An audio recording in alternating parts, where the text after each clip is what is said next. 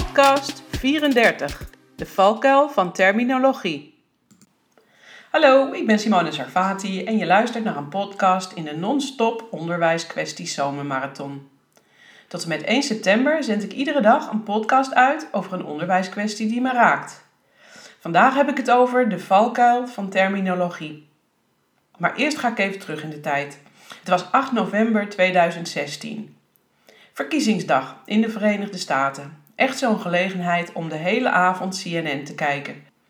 De mensen die met elkaar in gesprek zijn, duikelen over elkaar heen met argumenten. Wat bedoelt Hillary Clinton precies met puntje, puntje, puntje? En wat Trump eigenlijk bedoelt met puntje, puntje, puntje? Ik ben voor. Nee, je moet er tegen zijn. Of omgekeerde reacties. We zaten op dat moment nog volop in de strijd om het 45ste presidentschap van de VS. Dus we zouden nog gaan beleven wat dat voor gevolgen zou hebben. Ik ga even door op mijn CNN-moment. Op een gegeven moment hoorde ik de argumenten niet meer, maar alleen de stemmen vol opwinding. En zag ik de gebaren en opgewonden kijkende mensen over het scherm flitsen. Dit gebeurt ook als we de stemming over passend onderwijs meten, dacht ik. Ben je er voor of ben je er tegen? Ook deze vraag geeft veel opwinding te zien. Maar hoe belangrijk is die vraag? Hier stopt voor dit moment mijn vergelijking met de Amerikaanse presidentsverkiezingen. Als ik denk aan het concept passend onderwijs, dan vind ik de volgende vraag wel relevant. Hoe zorgen we ervoor dat alle kinderen onderwijs krijgen dat is afgestemd op hun behoeften? Een onderzoeker die effecten van onderwijsarrangementen, zoals tussenvoorzieningen, voor kinderen met meervoudige handicaps onderzoekt, benaderde mij voor een interview. Hij stelde mij de vraag: wanneer noemen we het onderwijs en wanneer is het nog zorg die we de kinderen in die groepen geven? Een onzinnige vraag als je het mij vraagt. Wat doet het er nu toe voor de betreffende kinderen of je het zorg of onderwijs noemt? Het is fantastisch dat kinderen met zulke forse beperkingen, en daar had hij het over, in het reguliere onderwijs een volwaardige plaats innemen. En ik roem de mensen die dit mogelijk maken voor en ook achter de schermen. Hopelijk zijn de professionals die deze integratie of inclusie mogelijk maken niet met deze vraag bezig: geef ik nu zorg of onderwijs? Het is een vraag die waarschijnlijk alleen een rol speelt als het gaat over geld. En dat is nou weer zielig, want er is heus genoeg geld. Die hele discussie over de terminologie zorg of onderwijs belemmert de ontwikkeling van dit soort arrangementen en dus kansen voor kinderen. Het werpt namelijk een berg van bezwaren op voor mensen die met plannen rondlopen of initiatieven hebben voor dit soort arrangementen. Dan moet ik toch weer denken aan het gedachtegoed van mijn voorvader Samuel Sarfati. Hij zei dat we voor het werkelijke bouwen voorbij moeten gaan aan geld en regels en gaan samenwerken. We moeten ervoor zorgen dat het systeem voor ons werkt. En ook Wouter Hart legt ons dat duidelijk uit in zijn boek Verdraaide organisaties. Natuurlijk is het handig dat we elkaar goed begrijpen.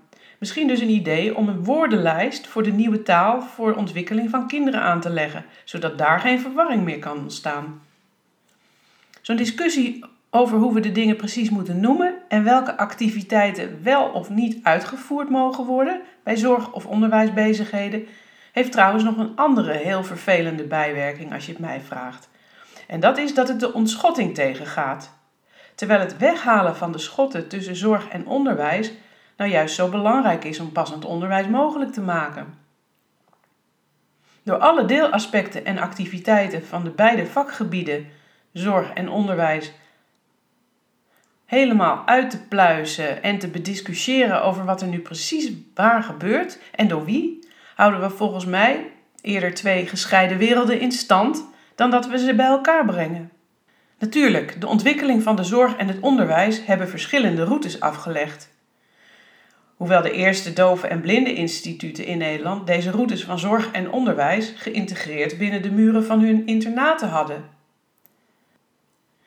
Als we nou eens uitgaan van het principe dat de mensen die werkzaam zijn in zorg en onderwijs allemaal even belangrijk werk doen voor het bevorderen van de ontwikkeling van kinderen, dan is dat waar het volgens mij om draait.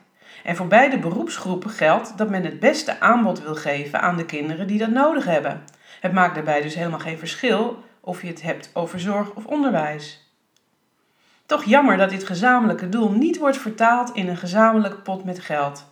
Het zou onderwijs en zorg verbinden in de noodzaak van korte lijnen en snelle acties voor kinderen.